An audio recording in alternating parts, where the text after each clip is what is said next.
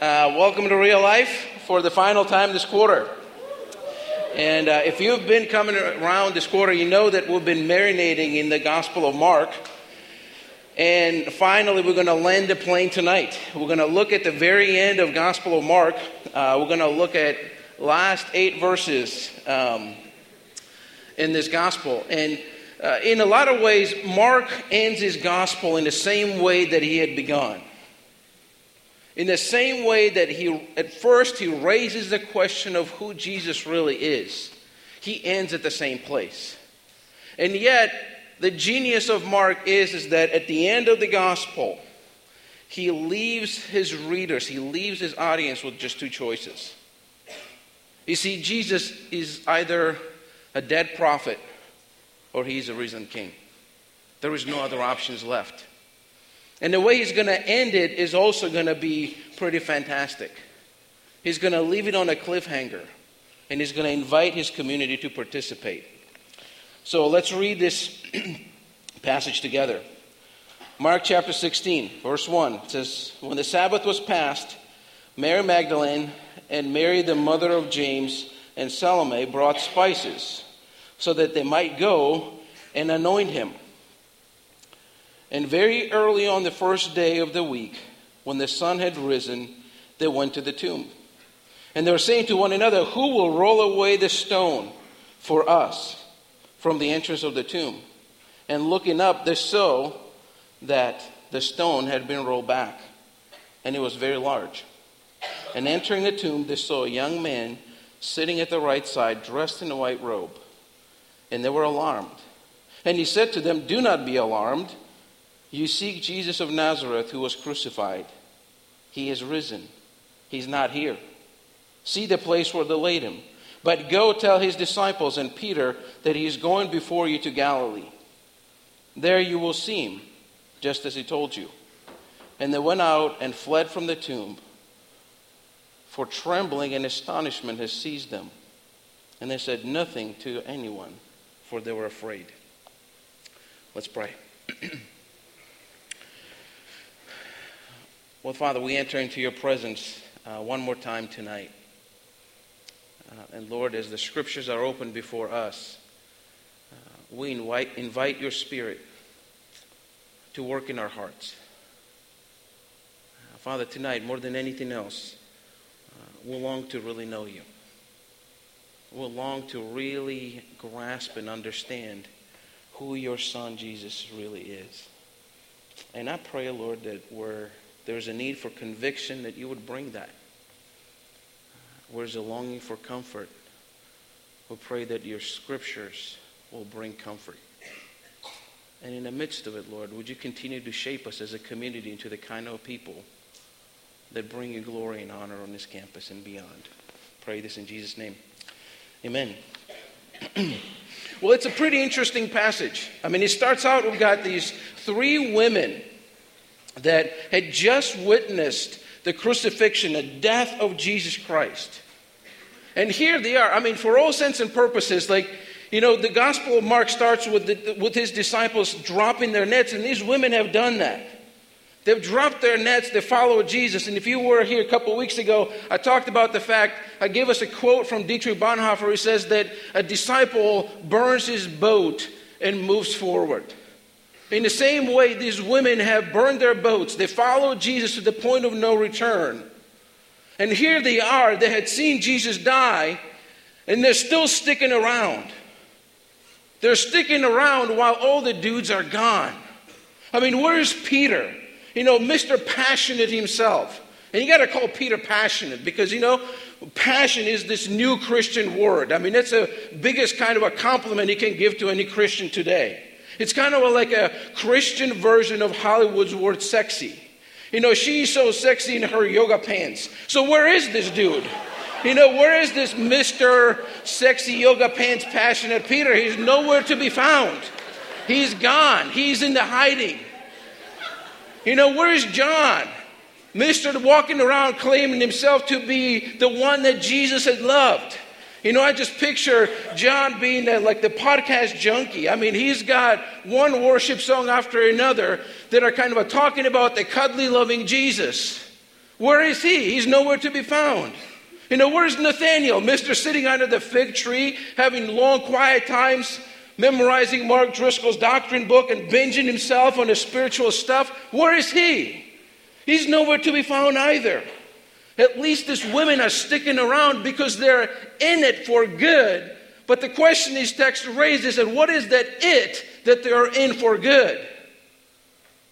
And the it that they are in is the embalming of the dead prophet.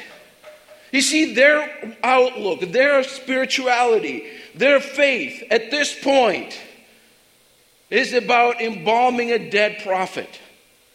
You see, as soon as the sun dawns on Sabbath, they rush out and they get spices, and the first thing on Sunday morning, they're getting out there to embalm the corpse.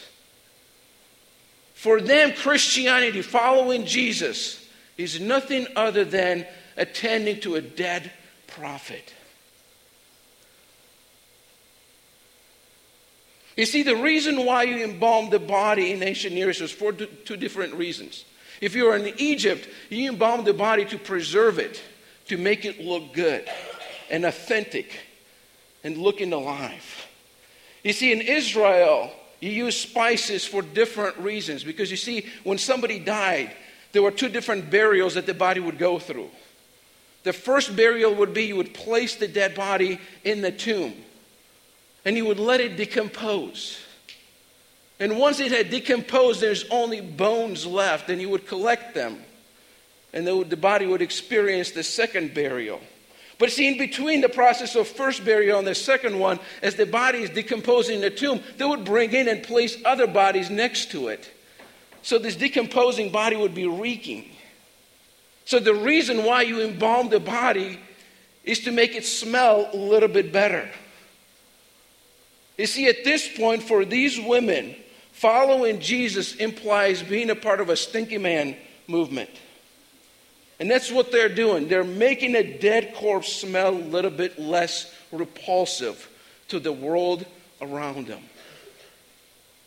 Unless we start making fun of these women, We've got to ask ourselves the question is that the picture of our faith and our Christianity at times?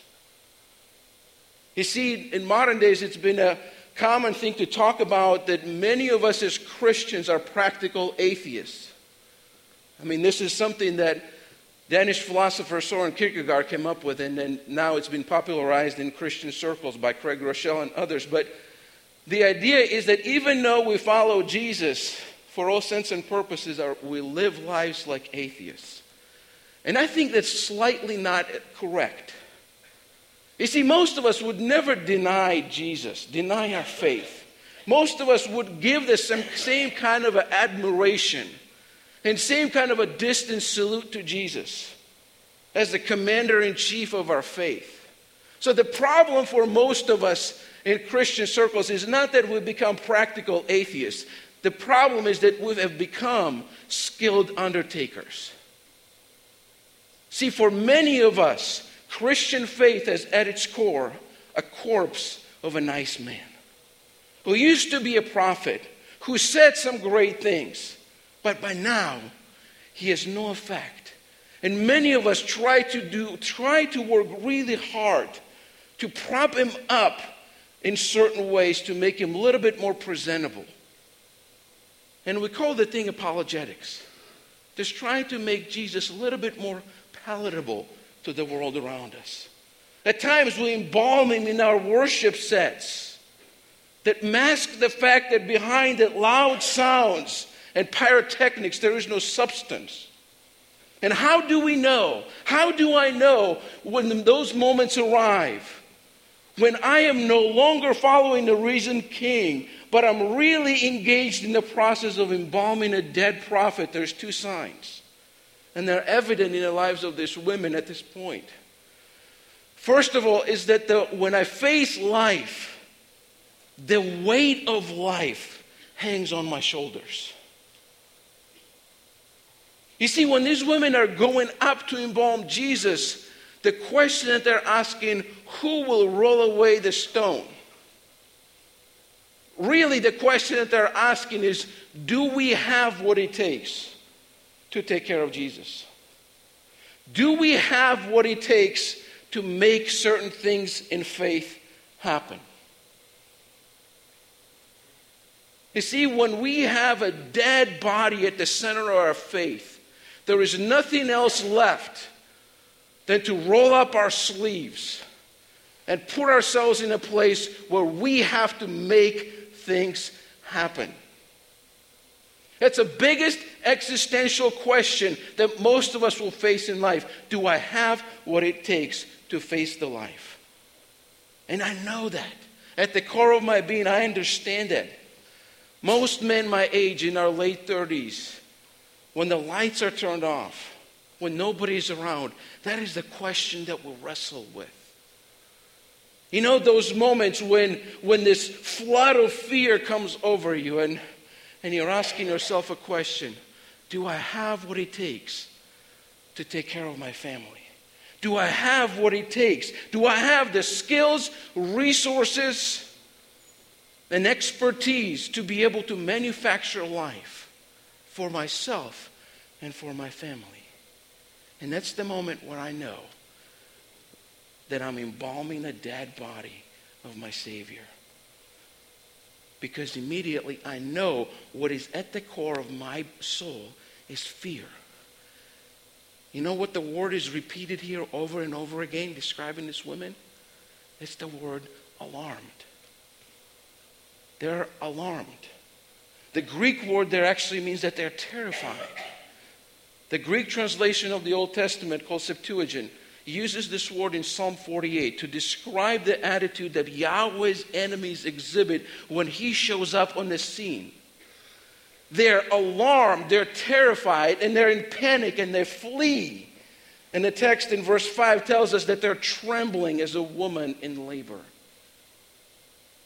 You see, when you're following a dead Messiah, when your faith is nothing other than embalming the dead Jesus, you start to tremble when you look at the life.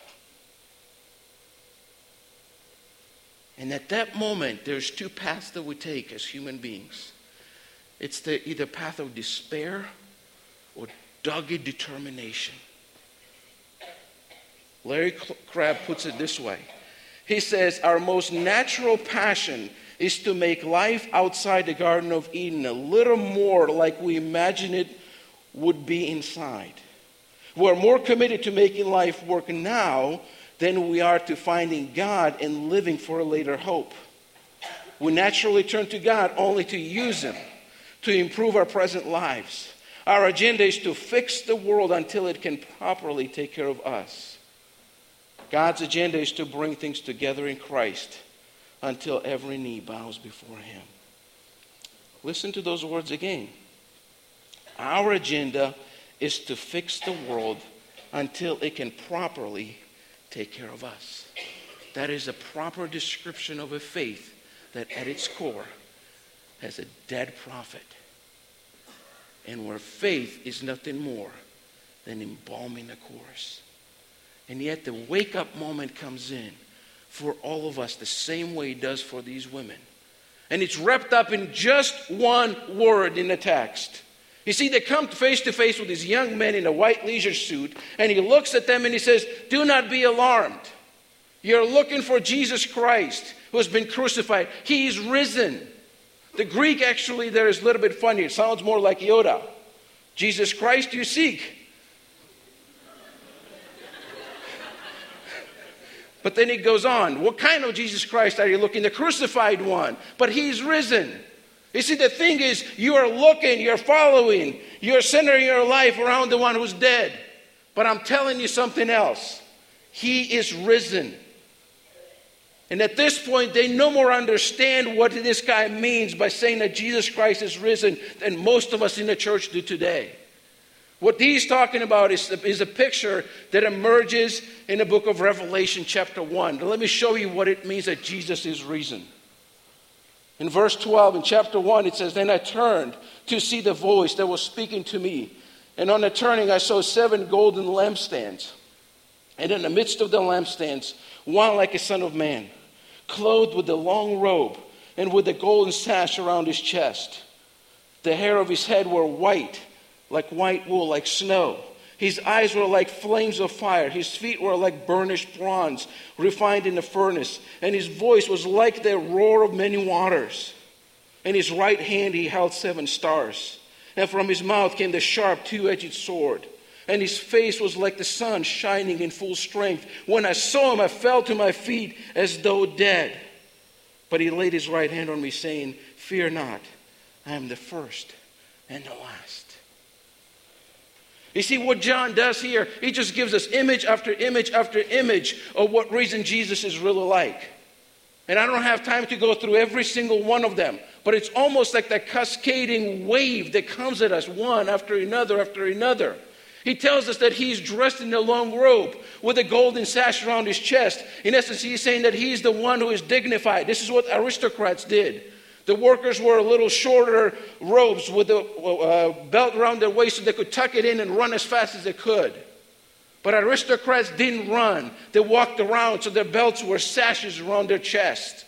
He showed that they were dignified people.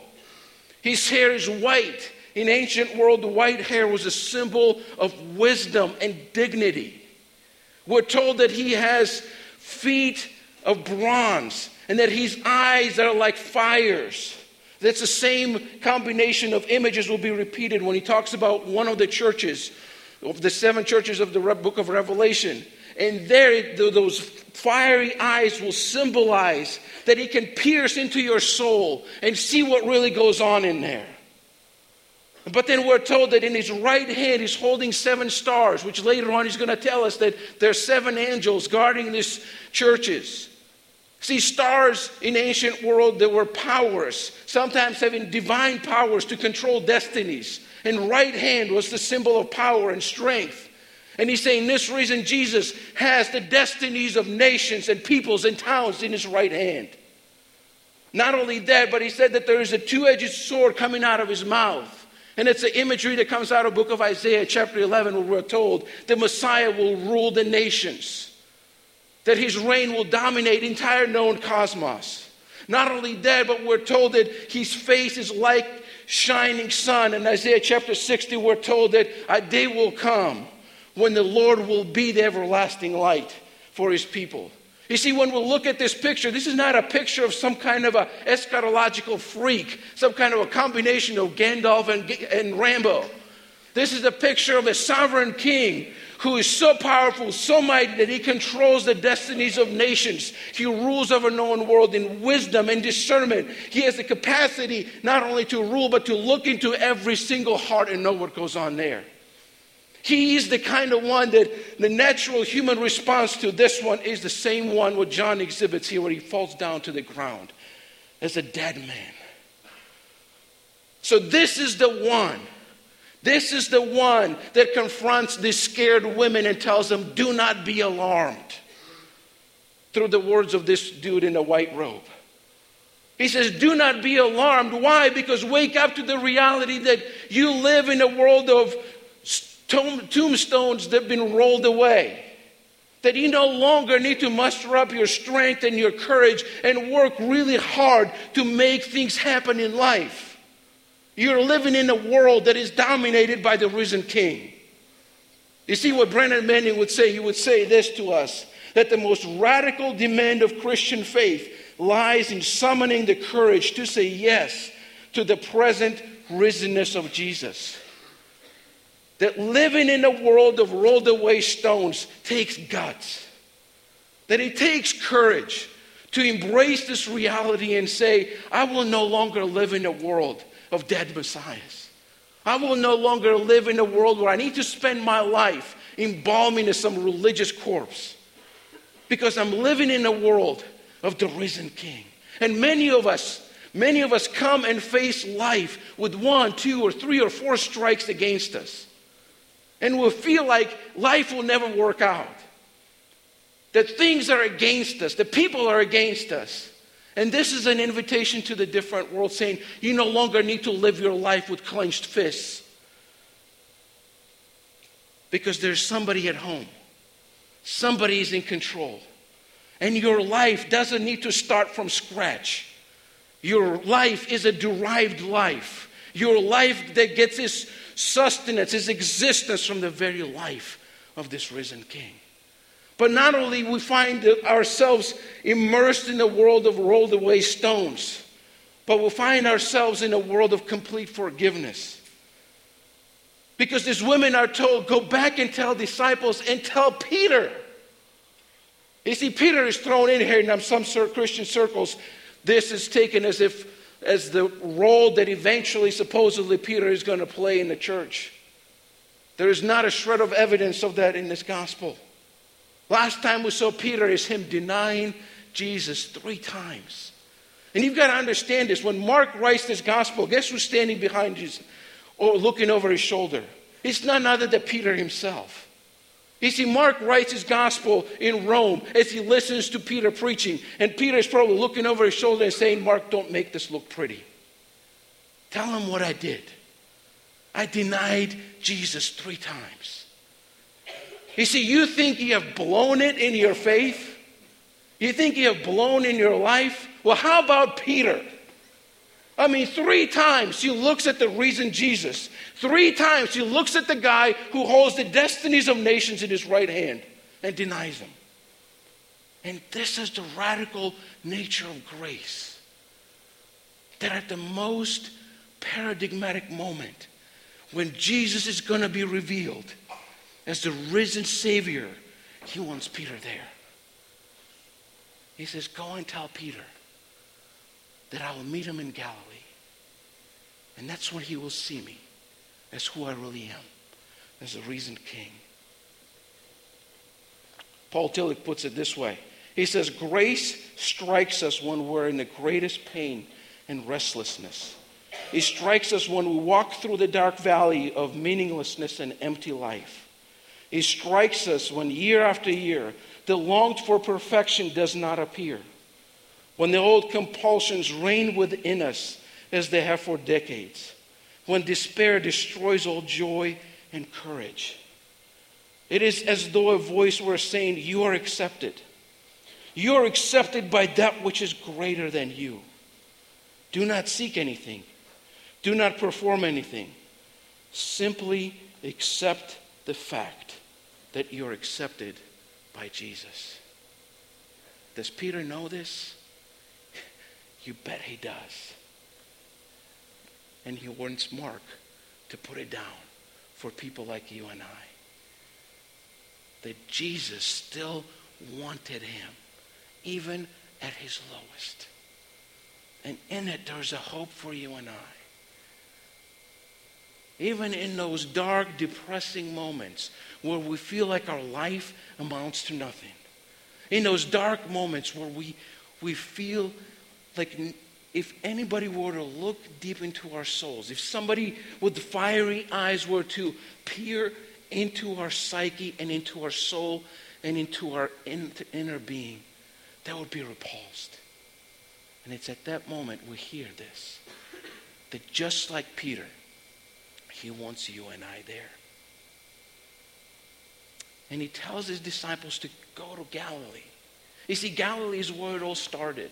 That's where, you know, Nazareth is the hub, the center of Jesus' mission. And in essence, Jesus is telling them, I've got the plan. I know what I'm doing. This is not an accident. The cross wasn't the divine oops, it was planned. And guess what? I told you about it. And I told you when I would rise, just two chapters ago, I told you this is going to happen. And then I'm going to meet you in Galilee. And now it's happening. And it's in the same way, it's an invitation for you and I to accept the fact that we'll live in a world of rolled away stones. We'll live in a world where there's a radical forgiveness offered to jacked up people like you and I. That the re- there is a risen king who tells us, I've got the plan. Take the weight off of your shoulders. Get off the center stage. Stop clenching your fists. Stop trying to engineer life and join me. What's the women's response? They're alarmed, they're terrified, they flee. In silence. See, at the beginning of the gospel, Jesus tells the man he heals, don't tell anybody. The guy runs out and tells everybody. Now, he tells this woman, go and tell them, and they're silent. Why does it end here? I mean, we have a few verses there, but if you look at most of your reliable, you know, my ESV ends it there with verse 8 in that fear. And he tells me that there were some manuscripts that added more verses. But the oldest, most reliable manuscripts end the gospel right there. Is that an accident? I don't think so. It's almost like Mark, in his genius, closes his gospel on a cliffhanger. And he looks at his audience and he says, What are we going to do? How are we going to respond to this risen king? And the rest of the gospel becomes autobiographical for them and for us.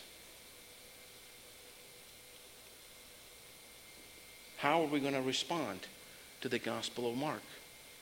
How are we going to respond to Mark's challenge that at the center of our faith stands the risen King who takes charge of the universe and who claims to have a plan creation? Would we join him in? Or we insist on living out our faith where our energies are spent on embalming the corpse. And in fear, we try to engineer life apart from Jesus. Let's pray.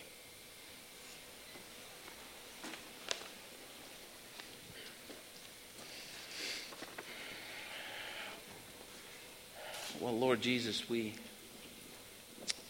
we come to you, and uh, Lord, I pray that tonight um, you would, in your grace, stretch our hearts.